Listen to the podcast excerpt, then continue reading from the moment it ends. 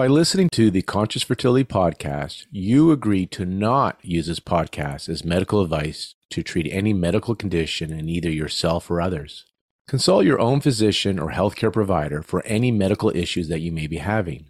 This entire disclaimer also applies to any guests or contributors to the podcast. Welcome to Conscious Fertility, the show that listens to all of your fertility questions so that you can move from fear and suffering to peace of mind and joy. My name is Lorne Brown. I'm a doctor of traditional Chinese medicine and a clinical hypnotherapist. I'm on a mission to explore all the paths to peak fertility and joyful living. It's time to learn how to be and receive so that you can create life on purpose. So, welcome to the Conscious Fertility Podcast. Today, we're going to be talking about baby manifestation. And I will share the science behind the manifestation process and why using conscious work can free up resources for healing, creativity, and reproduction. My name is Lorne Brown. I'm your host and your guide. I'm a doctor of traditional Chinese medicine. I'm a clinical hypnotherapist and also trained in Marisa Peer's rapid transformational therapy. And I'm going to share tools with you today that help you uncover and transform your subconscious limiting beliefs and how you can elicit the relaxation response to free up energy and resources for healing and reproduction. And you'll learn my steps to manifestation that I use in my clinical practice with patients that are wanting to have a baby. So I want to start off with just listing the manifestation steps. There's six of them, and we're going to go into more detail today in each of these steps. And then in future podcasts, we'll go into even deeper um, ways for you to master these manifestation steps, especially when it comes to fertility. So the six manifestation steps that I like to discuss, and I should let you know that these are used by many people from law of attraction manifestors. And I just, through my reading and my own training and my own practice, have kind of organized it this way. So the six steps are quiet body and mind. Two is clearly set your intentions and desires. I call this setting your GPS. Three is adding an emotional charge. Four, clear negative beliefs, remove resistance. Five, come from gratitude and appreciation. Basically, believe as if you have it already. And then six, get out of your own way. So these six again, quiet body and mind. So eliciting the relaxation response, clearly set your intentions, desires, what you want and why do you want it. So when it comes to fertility, it's being clear on how is this baby going to make me feel differently? When I am pregnant, how am I going to feel? What's different about me? How am I different? How do I feel different? This is key. Setting your attention, setting your GPS is very key. That's the intention. And then three, two and three are so important here. Three, adding emotional charge. How you feel if you were to have it? What would be different? These are very important in the manifestation process. If you're not able to clearly communicate what you want and why you want it, the why is the emotional charge, then of course it's going to be difficult to get there. It's like setting your GPS. If you don't set the destination, how can your car get you there? And you don't have to worry about how to yet. When you set your GPS, you just tell the vehicle, the GPS, the destination, then it starts to tell you to turn left or right. And if you set the destination clearly and you make a wrong turn, it says recalculating. It keeps wanting to take you where you need to go. So two and three, very carefully are very important. Clearly setting your intentions, desires. So wanting to have, in this case, a baby. And three, add emotional charge. How will you feel if you were to have it? What would be different? Four, clear negative beliefs. So this is where we remove resistance that keeps you out of a receptive mode. When it comes to fertility, flow and receptivity are key. And so we'll talk a lot about removing resistance. And this is my favorite part in an approach I've developed in my practice, helping people identify and remove limiting beliefs and, and reprogramming their subconscious so it works for them, serves them better. Five is coming from gratitude and appreciation. So believe as if you already have it. And then six, getting out of your own way. Basically, another way of saying don't be attached to form and outcome. And this is possible. You can get to a place where you want the baby. You still have the desire, but not being attached to form and outcome means you want it, but there's no longer this need, this craving, this desperation, meaning you will be okay. You will be happy. You'll, you'll have peace. You'll be whole and complete, whether you have baby or not. And I know this because I've seen this in my practice. And it's not surprising. It's a little paradoxical, but once you come to that acceptance where you're not attached to form and outcome, you definitely want it, but it's not this deep craving need or desperation. That's often when miracles happen. So I want to borrow a quote from uh, Mahatma Gandhi. And it's kind of based on how I see why your thoughts create your reality. He says your beliefs, hence your subconscious programs, your beliefs become your thoughts. Your thoughts become your words. Your words become your actions. Your actions become your habits. Your habits become your values. Your values become your destiny. So it starts off with your beliefs become your thoughts. And the last line is your values become your destiny. And in the middle of that quote, I said your, your words become your actions because you are basically the accumulation of all the activities, actions you've taken. But it starts off with mindset. And, you know, if you think of a, like a pyramid, you think of a triangle, the peak is the mindset and then everything else trickles down from there. And so your activity is going to be based on your programs and your subconscious programs in this case. And so this is why it's really important for conscious work because when you're in your consciousness, when you're awake, you're aware. They say that's about 5% of the time. And 95% of the time you wander into these subconscious programmings. What do you think when you get up in the morning, you get dressed? You're thinking about your day and everything else that's going on, but yet you know how to brush your teeth. You put your pants on the same way every day. If you're driving, you can be on the phone, hands free, of course, or listening to music, thinking about lots of things. And yet you find a way to get to your destination. And you're not consciously thinking about put on my foot on the gas, put my foot on the brake, turn left, right, blinkers. Your subconscious is taking care of that. It is driving you. And that's 95% of the time. But what happens if 95% of the time when you're running your life from your subconscious programs that those programs don't serve you? And they're in conflicting with your conscious mind. And your conscious mind are the desires the dreams you have what you want to create in your life. In this case a baby but you're only there 5% of the time. 95% of the time you're in your subconscious. So when the subconscious and the conscious conflict guess what? The subconscious wins. When your heart conflicts with your mind your heart wins your heart being your desires. So when your desires from that conscious mind, that 5% conflict with your deep seated programs and beliefs, your subconscious, your subconscious wins. So your life today is based on your habits, all the daily actions you've been taking. Your habits are your subconscious programming. So the key point is your reality constantly is reaffirming your internal state, your programs. Your reality is reflection of the programs you are running. Conscious work is about changing that 95%. So when you wander in to the 95% unconsciously, you just do it. You don't help, you can't help yourself. It's what you do. If they're congruent, that it doesn't matter whether you're coming from that conscious 5% of the brain time or you're in that 95%. If they're congruent, they're running the same program. Currently, for most of us, they are not. And I want to use a story of a patient, and I'm going to talk about throughout these podcasts, I'm going to invite patients to tell their stories that have used this conscious fertility approach. But today, I want to share a story about a woman with fibromyalgia, the diagnosis.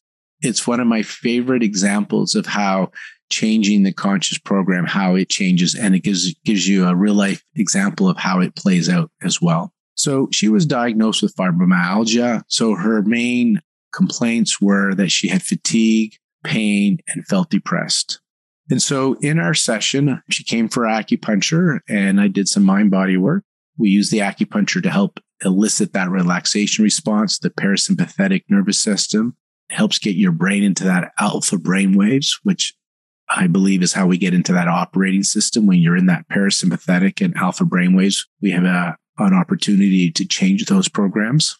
But once she was in that relaxed state, I did some timeline therapy with her and she was able to remember a time when she was healthy before her diagnosis, before her symptoms came.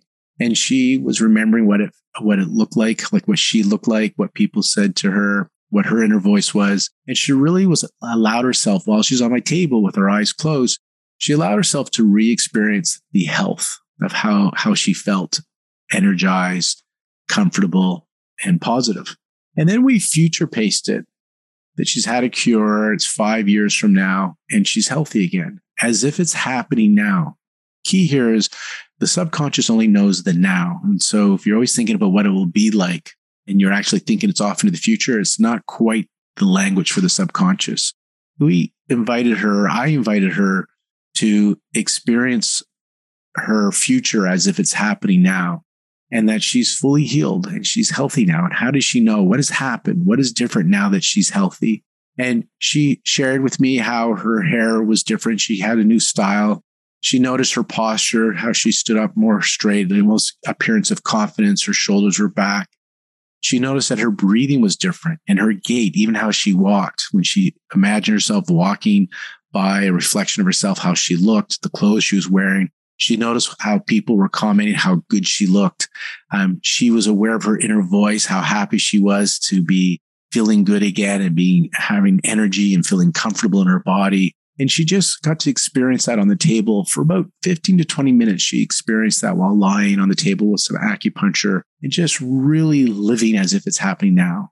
And so what happened there is she ignored or denied her current reality and made her inner world more real than her outer world. Okay. Because the subconscious, by the way, can't tell the difference between an inner and outer experience, between reality and imagination. That's why when you go to a movie, you can laugh and cry, even though a part of you knows those are actors and actresses on the screen, but you're able to go into it.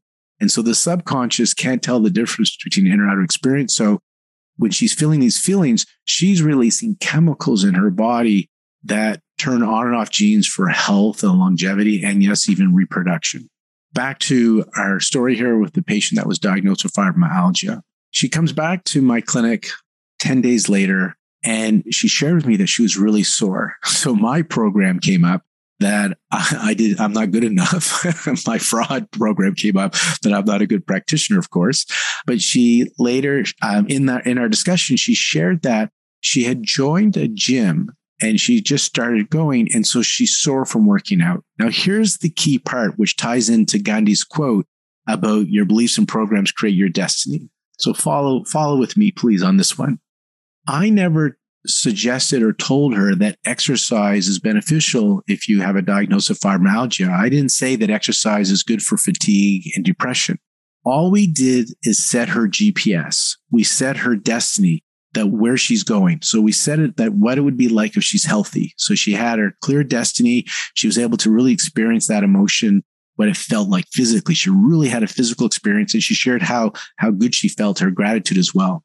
So we only set her GPS. We did not tell her how to get there. I didn't tell her where to take a left or a right, like in GPS. All we did is set the GPS because I know the subconscious will take care of it that may be not so impressive to you guys. Oh, big deal, right? She joined a gym and you didn't tell her to join a gym. She figured that out on her own. Well, here's the key part to this story. She actually walks to work daily, five days a week. And on her way to work and on her way back from work to home, she passes a gym on, on one of the streets. And for the last three to four years, she has walked by that gym multiple times, at least 10 times a week for years. And she never had the inclination to join that gym. But after our session, she was walking by that gym and for some whatever reason she had the desire to go in and join it. And she did. And now she's working out which by the way is good for or can be good for depression and pain from fibromyalgia and fatigue.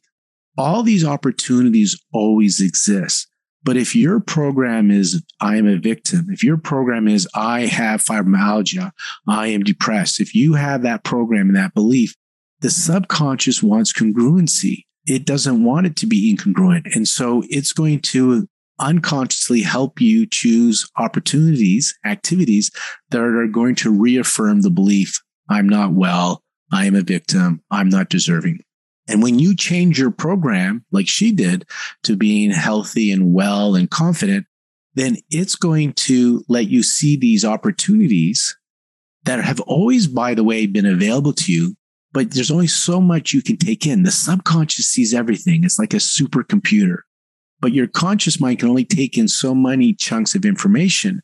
And so all these things are available to you, but only so much gets filtered in for you to be aware of. And so this is why it's important for the subconscious programming, the GPS that you set, because then you'll start to see different opportunities that will lead you to the desire that you want to have. So when we talk about manifestation and in particular baby manifestation, when you set your GPS, number two, when you clearly set your intention and your desire, and number three, you add the emotional charge, really allow yourself to feel pregnant, to allow yourself to be birthing or holding your baby or pushing your baby in the carriage and notice how that makes you feel. That's the key and write it down. Why do you want to have this baby? How are you going to feel? What is going to be different? This is very key because that is you setting the GPS. You're telling your GPS, this is where we're going. This is our destination. When you do the exercise, though, remember number five is if you already have it, allow yourself to dream for a period of time that you're fertile, you're pregnant, see yourself pregnant. How does it feel? Why do you want to be pregnant? You have a baby. Why do you want to have a baby? And get really clear on that. And if you journal, I would document that in the journal. And as we get into discussing baby manifestation, it's an important reminder to bring up our body's innate ability to heal. Now, when you sleep at night, your autonomic nervous system, which is your subconscious too, your heart pumps, your blood circulates, and your cells repair all while you're asleep all while you're unconscious. That's the subconscious. That's the autonomic nervous system. And your body knows how to release hormones and direct nutrients to nourish and mature your eggs and release one egg from a follicle, allow for uterine receptivity. If everything's in balance and the environment is healthy. And so our goal is to support the body's innate ability to heal. Think of it this way. When you cut yourself, you don't have to sit and look at the cut and say, heal, heal, heal. The body knows how to do this. You don't have to control everything on us. The subconscious does. It's a supercomputer. However, there are some simple, small steps that you can do that over time lead to big results. And basically, this is about freeing up your resources for healing and reproduction.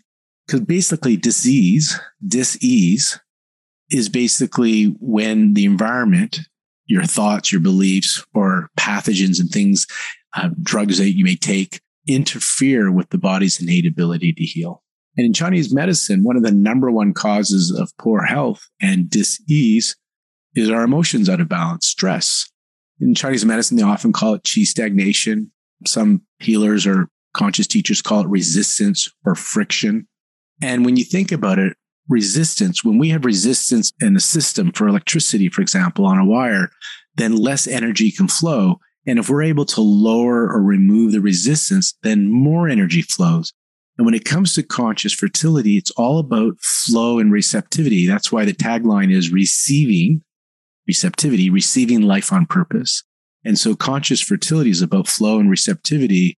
So naturally, the intention here is to reduce and resolve resistance, which is a form of stress, right? The emotional side of it is stress. I love this quote I read, and I don't remember who said it, but it says, You, I think it might have been Byron Katie um, who said this you can't change the projected world, but you can change mind, the projector. Just notice when things are out of balance. There's a built in signal that will always let you know it's called stress. Now, when you're feeling stressed or alarmed, then you are engaging the fight or flight nervous system, which is known as the sympathetic nervous system, which is preparing your body to fight or flight and sometimes freeze. And when this happens, your body mobilizes its energy to survive. So you don't always have those resources available for healing, creativity, and in our case, reproduction because it's been mobilized for survival. Literally, your priority goes for survival. So the blood is actually diverted from digestion, from your skin, and from reproduction to go to your heart, major muscles, and lungs so you can fight or flight. Even over time, your immunity, your immune system drops from always being in sympathetic overdrive in the fight or flight. It's part of your nervous system as in it can be healthy. It's it's okay to have a fight or flight sympathetic response when there's a real threat to your life. But currently we're in sympathetic fight or flight because we have a deadline or we have stress about fertility. Now all these things are worrisome and things that you don't want in your life, but they're not threatening to your life. The sympathetic nervous system is meant to be engaged occasionally, but it's always engaged in our life these days, especially if you watch the news or you're on Facebook. You're constantly engaged your sympathetic fight or flight, which is pulling resources from your reproductive system and other systems and organs that are preventing you to enjoy vitality and good health. The other nervous system is called the parasympathetic nervous system, also known as the rest and digest nervous system, and as well breed and feed, emphasis here on breed. And if you think of like a, a combustible car, like a gas car, they say that it's okay and good for the car to accelerate and floor it for a little bit to bring those RPMs up to close to or into the red. It's good for your car. But if you drove your car for an hour with the RPMs in the red, that probably is not good for your, your engine. And that's the same thing with our nervous system. Going in and out of sympathetic for very short periods of the time is probably not an issue. But if you're constantly in the sympathetic fight or flight nervous system, feeling alarmed, and there is no benefit to this alarm because you're really not going to die, there is no wild animal or car boat to hit you, then it wreaks havoc and these stress hormones interfere with your fertility, the sex hormones, and it also leads to more systemic chronic inflammation as well. And so this is why it's important to regularly engage the parasympathetic, the relaxation response. I want to emphasize here that it's not so much the stressor, but how you perceive the stress. And in conscious work, I often share how um, everything that happens is neutral and then we give it meaning. And so it's not so much the stressor, the environment, what happened is causing the stress, but how you think and feel about what happened. Basically, there's an event, a stressor. In this life event, you have a perception of what's going on. You give it meaning. And that meaning determines your mental emotional response. And that could result in either a positive or negative response. And that positive negative response has electrical changes in the heart and nervous system which then ultimately affect your immune and hormonal response, which then results in affecting your physiological response. It has a physiological effect. So I just wanted to share this is how we have disease comes from what we say qi stagnation in Chinese medicine. We're also calling it resistance. And we're not having that flow and receptivity. And over time, how this has a physiological effect on our body, on our tissue, on our organs, on our reproduction. Because if you're constantly having this, the stress response affects your heart and nervous system, which affects your immune and hormonal system, which affects your physical health. So the importance of eliciting the relaxation response, the parasympathetic nervous system, which we said is the rest and digest, breathe and feed nervous system, is because as we mentioned earlier, when you're in the sympathetic dominance, the fight or flight, you get poor digestion, tight muscles, insomnia, fatigue, your immune system's down, so frequent colds and flus, and you get less blood flow to your reproductive organ, which can slow your journey to pregnancy. And so your energy, when you're in sympathetic, when you have resistance in the body, your energy is being mobilized for survival, and therefore it's not available for health, creativity, and reproduction. However, if you train your body and regularly, purposely elicit the relaxation response, which I'll share with you shortly, then you're now in the parasympathetic nervous system and you are now freeing up those resources for healing, for creativity and reproduction. So let's talk about quieting the body and the mind. Because you remember in the manifestation process, I gave you six steps, quick review, quiet body and mind, clearly set your intentions, desires, the GPS, add emotional charge, clear negative beliefs, so remove the resistance, which we're talking a little bit about now. Come from gratitude, number five, and get out of your own way. Step one was quiet body and mind. Just practicing these relaxation response to quiet the body and mind, you are removing and lowering the resistance. And we know in physics that when there's resistance in a system, less energy flows. And if we lower the resistance or remove the resistance, the qi stagnation, then we have more energy flow. And it's not surprising Chinese sages were so brilliant. There's a saying that qi stagnation, that when there is no qi flow, there is pain and disease. And so that's why in acupuncture, we're always looking to create qi flow, energy flow, help remove that resistance. So it's one tool we can use for relaxation. But let's talk about all the easy access free techniques that are available to you to uh, free up your resources for health, creativity, and reproduction. One of my favorite relaxation techniques to help quiet the body and mind is the breath. The breath can be used to communicate to our nervous system that you are safe and thus helps calm the sympathetic, the fight or flight, and activate that re- relaxation response, the parasympathetic nervous system. Basically, with the breath, you can lower that resistance, which allows more flow and receptivity. And the reason the breath works so well is because although you have some voluntary control, it's part of that autonomic nervous system. For example, if we compare it to your heart, you're not sitting there thinking, I need to beat my heart, right? You're not thinking my heart has to pump, does it all by itself. And if I ask you to speed up your heart or slow it down, you pretty much can't do that with your mind. And if I ask you to stop your heart, I don't think you can do that either. Same with your breath, with the not thinking about breathe in, breathe out. You haven't been listening, going, okay, now I got to take a breath in. Okay, now I better exhale this air. You haven't been thinking about it. It's happening all on its own. However, you do have some voluntary control because I could ask you to speed up your breathing or slow down your breathing. And I could even invite you to hold your breath for four seconds and you could do this. So the breath is unique in that it's part of your autonomic nervous system. But because you have some voluntary control, you can change the rhythm of your breathing. And when your breathing changes to a certain way that we're going to describe in a moment, it communicates to your nervous system that you are safe and helps engage the parasympathetic nervous system, the rest and digest, breathe and feed nervous system. And through some research, we have learned that the long exhale, the exhale is what's engaging the parasympathetic. So in the style that I do for breathing, a modified box breathing technique, I have you breathe in through your nose for a count of four, hold for a count of four, and breathe out through your mouth for a count of eight. And it's a slow exhale, almost as if you're trying to whistle. That's how your lips are as you breathe out. Nice, slow, steady breath. You breathe in for four through the nose, hold for four, and exhale for a count of eight through your mouth.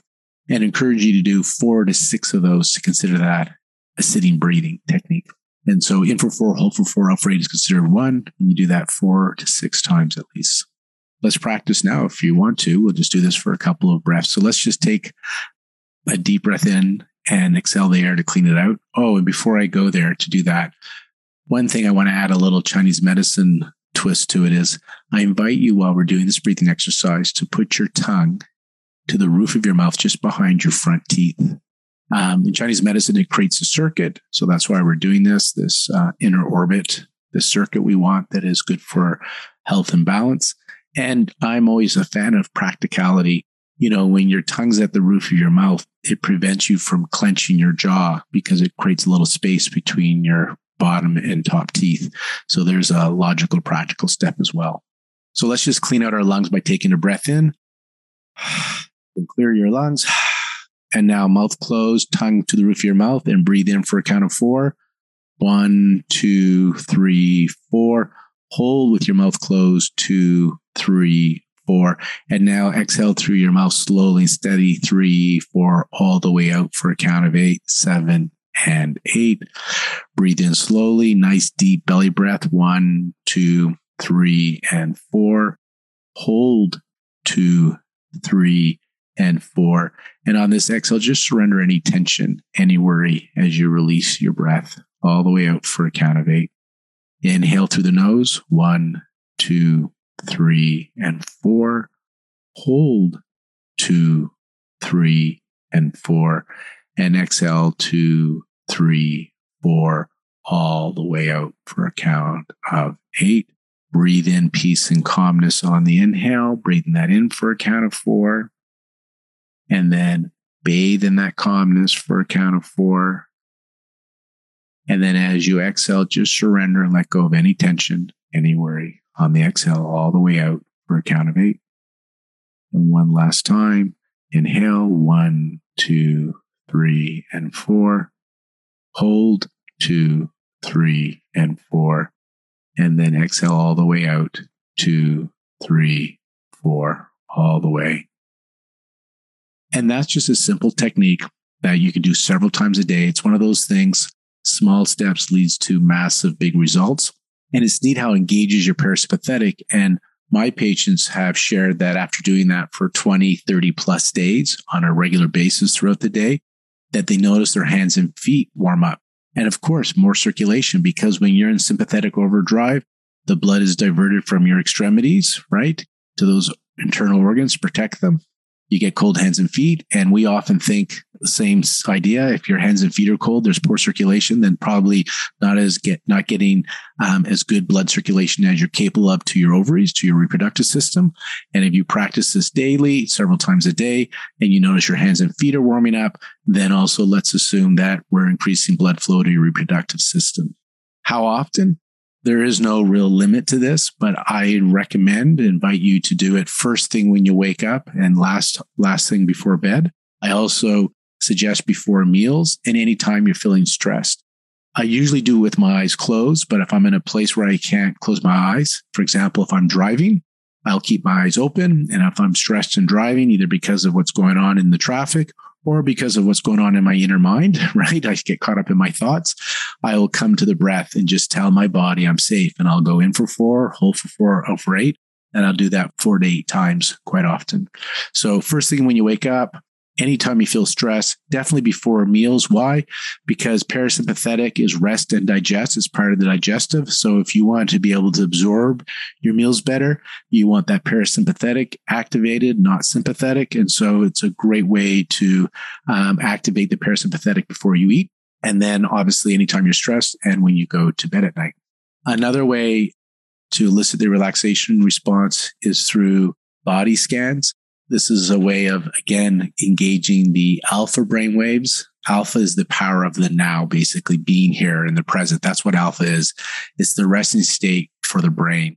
And alpha waves have been said to aid in overall mental coordination, calmness, alertness. It helps with mind body integration and learning as well. Um, this is where we get to access the operating system known as the subconscious. And so alpha brainwaves are, are a good place to get yourself into regularly. If you're not familiar with brainwaves, there's lots on the internet. You can read about it. In short, in general, when you're focused, you're in beta. When you're overwhelmed, you're in high beta. And then when you're kind of in that relaxed, detached, relaxed state, that's alpha. Theta, you're in that subconscious part of that idea. And delta is when you're in, in sleep. The reason the body scans work well and often guided imagery works well, where they have you imagine you're on a boat or in a bath, is it's called open focus. It's an inner experience. And so when you are in the sympathetic fight or flight, you are externally referred. You are very focused, narrow focus, opposite of open focus. You're narrow focus. You're in survival mode. When you're in open focus, and to really sense your body and do a body scan, that requires open focus and and to do this it tells the body again it's another form of you're safe and you're going from the high beta to alpha. And i like the the story and the research shared by um, dr Les Fehmi. He wrote the book the open focus brain. And his story goes back to where he was studying the different techniques and from ancient cultures and sages how they said they were eliciting the relaxation response and what he was predicting is eliciting the alpha brain waves and so he wanted to reproduce this in a lab. And so he's hooked up to these um, EEGs and while doing these techniques and he gets frustrated because none of them work. He's doing them like they say, but he's not seeing any change in brain waves. And so finally one day he just gives up. He's like, it doesn't work. And he surrenders. He stops, but he's still hooked up. When he finally quits, he's still hooked up to the machine. And when he finally lets go, this is the key here. When he finally lets go, when he finally surrenders, he automatically goes into alpha. And so in conscious work and in the tools that I'll be sharing with you throughout our podcast, the key is using these tools to help bring you into alpha brainwaves because that is a form of surrendering. When you can fully accept what is, when you can surrender what is, and surrendering doesn't mean that you're resigned to it or that you like it. It just means that you're accepting what is. You get into alpha. And that is, again, the power of now brainwave. And that's how you can change your subconscious programming when you're in that alpha state anyways, his message from doing this. So again, we're talking about the body scan here, but his message is that many of us have become stuck in this narrow focus attention, right? He calls it a tense, constricted survival mode of attention that holds us in a state of chronic stress. And I add here, this is that resistance, right? That doesn't allow the energy flow. And he believes this lies at the root of common ailments, including anxiety, depression, um, ADD, and stress related migraines and more. I'll add subfertility. And he says to improve these conditions, we must learn to return to a relaxed, diffuse, and creative form of attention, which he calls open focus, which again brings you into alpha waves. And so I share a meditation that um, I think in the show notes you can see where you can download, where I will take you through a short meditation where we'll use the breath and a few other mind hacks, including the open focus technique to bring your brain into alpha, to elicit those relaxation response um, in the body, which I share lowers or releases that resistance to allow you to become more receptive and have flow. I'm going to share a baby manifestation story with you, and then we'll finish up with a few more of the steps and, and the manifestation process. I share the story because I really think it's how she engaged her subconscious and her mind that made a difference for her. Again, for patient confidentiality, let's call her um, Stephanie. She's 40 and uh, she'd come to me after uh, an unsuccessful cycle where they did the genetic testing, the chromosomal screening. They were quite pleased, the clinic, that at her age, they were able to grow seven embryos to blastocysts to be biopsied for testing, but all seven came back abnormal from the genetic testing. She was quite devastated and anxious. In our intake, she shared that anxiety was a big thing for her. She also felt inflamed in her body. She had a lot of pain and um, things with her skin that made her feel that she was inflamed. She had um, insomnia and she felt cold off, especially cold extremities. She was preparing and getting ready to do another IVF. She came to my clinic for the low level laser therapy that we do with fertility. She wanted the herbal medicine and supplements, everything she could do to optimize her fertility to get to that peak fertility potential before she did another IVF. She was open to the conscious work. And so we did that. We actually did mostly herbs, diet, supplements, and conscious work. The acupuncture, we used laser acupuncture just because she was sensitive to, uh, to needles. She had that transformation on my table. So to share with you, she did the physical. Remember I shared earlier, it's bidirectional. The physical affects the mental emotional. The mental emotional affects the physical. My opinion is mindset is key, especially as we get older into our late 30s and, and into 40s. That I think the mindset, the fertile mindset and conscious work is key to help with that receptivity. And over the months, and she was willing to do six months before an IVF. And over the weeks that we worked together, the transformation, to see the change, she changed her perception. She knew she felt different, but you observed a different a different demeanor about her. There was a sense of more calm, calmness and confidence. And again, she got to that place, and this is where I say everybody can be a success, where she got to a place where she shared that she really wants this baby, but she's okay whether she does or does not have this baby. And so she knew she found that sense of peace and she really connected and got aligned to herself. And again, we did these tools in the practice. So she'd come in. Sometimes I do a few needles, but mostly the laser work. And then we would work together for 45 minutes to an hour, working on removing those limiting subconscious beliefs. And one of those steps, remember that step, having her focus on steps one to six. But um, a lot of the work I do in the treatment room is helping people remove the resistance. And she had that transformation and she conceived naturally and had a baby. Remember, she did IVF. Seven embryos came back abnormal, and then she was able to conceive naturally. Also, after she came back for her second child, because she had miscarried trying for her second, and she just needed a tune up. We literally came in. She already had been doing these practices before, and like it's common. We sometimes forget the tools and, and to make them fully habits. And so she just needed one or two reminder sessions to kind of get back into the, the conscious work that she was now doing at home. And then she was able to conceive and birth baby number two naturally. And she's already a year or two older, right? She came to me originally at 40. And so from an IVF cycle where seven embryos got tested, all were abnormal. She had many embryos, but only seven grew to blast and none of them were normal to having two babies naturally. Again, watching her transform on that table and trans- how she transformed her life. I did the guide. I was her facilitator. Yes, I guided, but she did all that in her work and to see that transformation for her. And I think uh, that's what opens up the receptivity. So I have a hidden agenda why I do this as well. You know, I want to see a peaceful planet for myself, my family. I want a peaceful planet for you.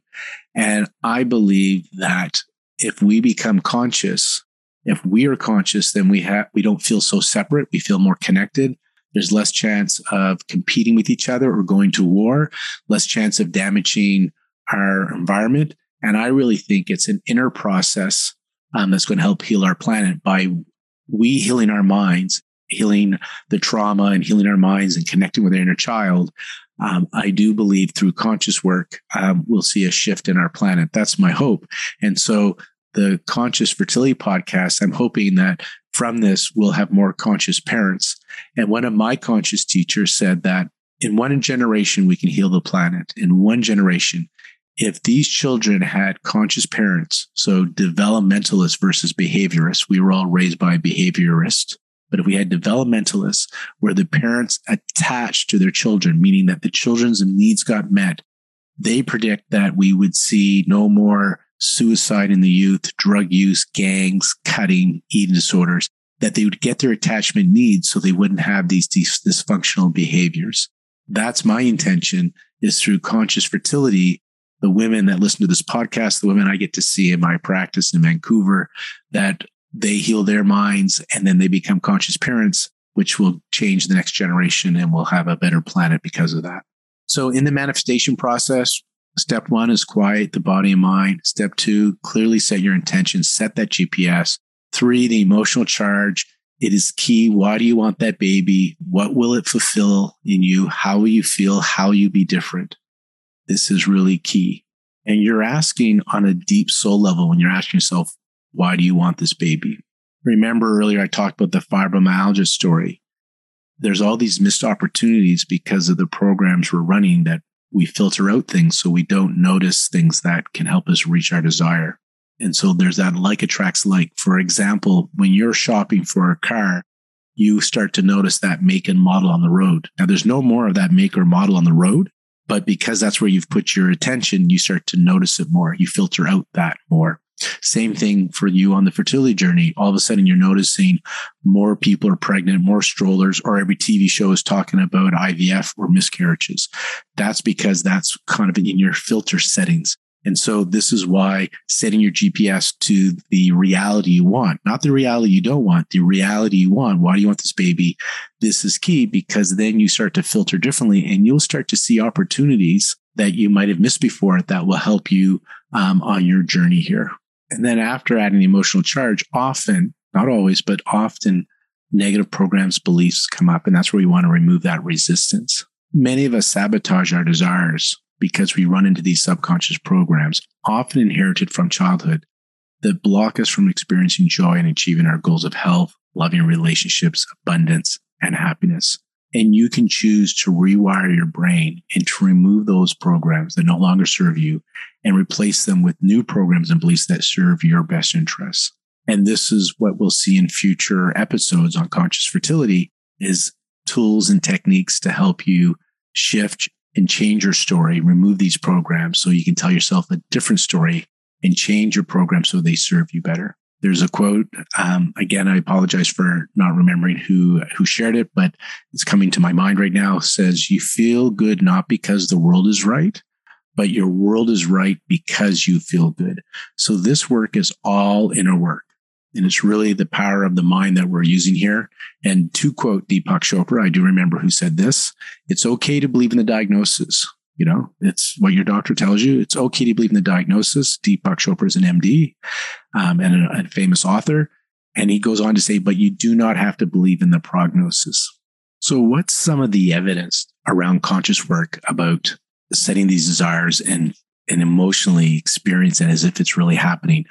Is there any data or studies? Yes, there is of showing that there is a physiological effect. So I want to talk about Dr. Ellen Langer, PhD, um, Harvard psychologist, who ended up writing a book called Counterclockwise. And what she did is she took men. So I'll, I'm going to read kind of the transcript here. She, in the fall of 1981, because we're going to hear how she took these men, put them into an experiment. And yes, there was a physiological shift um, based on this experiment. And it was all mind body stuff. Uh, on one day in the fall of 1981, eight men in their 70s stepped out of a van in front of a converted monastery in New Hampshire. They shuffled forward A few of them arthritically stooped, a couple with canes. Then they passed through the door and entered a time warp. So this is the part where they she's using props to have them experience as if they're living back when they were younger. Um, so what's playing for them? Some of you may not have never heard these people because again, for these people, this was in the prime of their day. Perry Como crooned on a vintage radio. Ed Sullivan welcomed guests on a black and white TV. Everything inside, including the books on the shelves and the magazines lying around, were designed to conjure 1959. Right. So this is when the men would have been in their uh, in their late 40s. This was to be the men's home for five days as they participated in a radical experiment cooked up by a young psychologist named Ellen Langer. The subjects were in good health, but aging had left its mark. This was before 75 was the new 55, says Langer, um, who was the longest serving professor of psychology at Harvard. Before arriving, the men were assessed on such measures as dexterity, grip strength, flexibility, hearing and vision, memory, and cognition. Probably the closest thing the gerontologists of the time could come up with for testing biomarkers of the age. Langer predicted the number would be quite different after five days when the subjects emerged from what was to be a fairly intense psychological intervention. And she was correct. In the story, they share how um, they covered the mirrors and men stopped using their walkers and their canes. They started playing a few more activities outside and uh, really because they couldn't see themselves. There was no mirrors and everything around them would take them back to when they were in their more in their prime. The body responded. See, the subconscious can't tell the difference between this is my interpretation, the inner and outer experience and their behaviors and their environment impacted how they started to feel and they could measure after the study physiological changes. And then to Langer, she says this was evidence that the biomedical model of the day, that the mind and the body are on separate tracks was wrongheaded. The belief was that the only way to get sick is through the introduction of a pathogen, and the only way to get well is to get rid of it, she said. When the journalist met her at the office in Cambridge in December, she shared this story. And she came to think that what people needed to heal themselves was a psychological prime.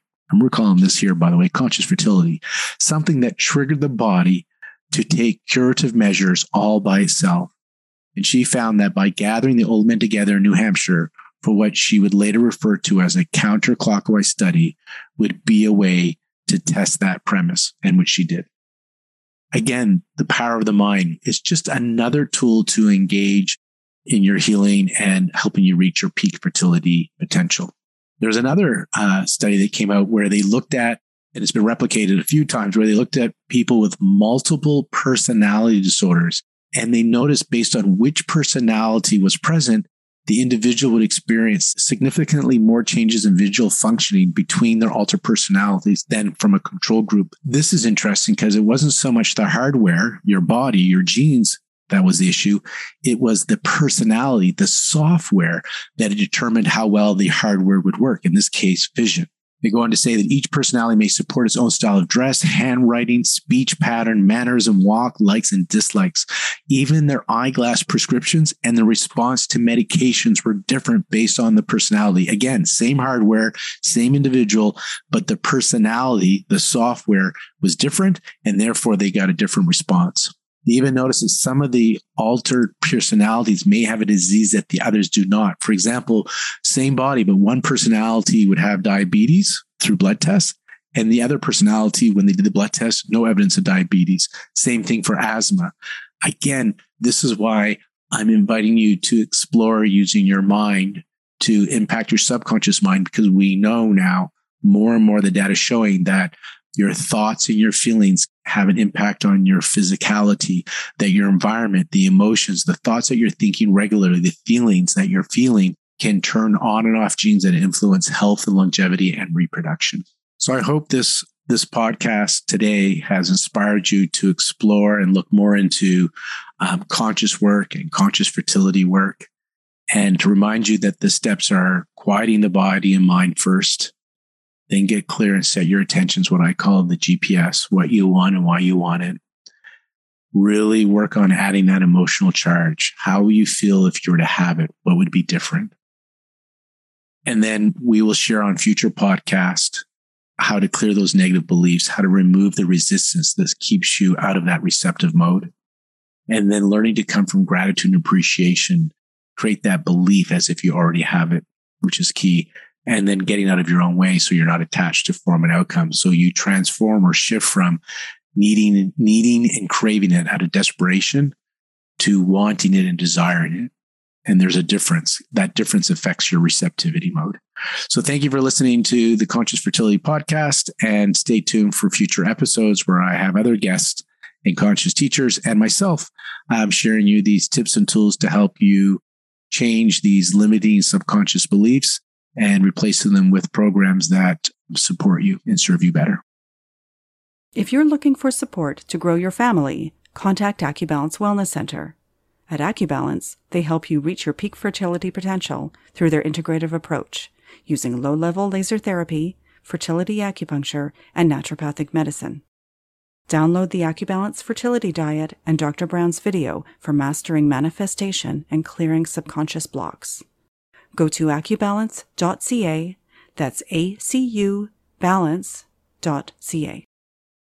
Thank you so much for tuning in to another episode of Conscious Fertility, the show that helps you receive life on purpose. Please take a moment to subscribe to the show and join the community of women and men on their path to peak fertility and choosing to live consciously on purpose. I would love to continue this conversation with you, so please direct message me on Instagram at Lorne Brown Official. That's Instagram, Lorne Brown Official. Or you can visit my websites, lornebrown.com and acubalance.ca. Until the next episode, stay curious and for a few moments, bring your awareness to your heart center and breathe.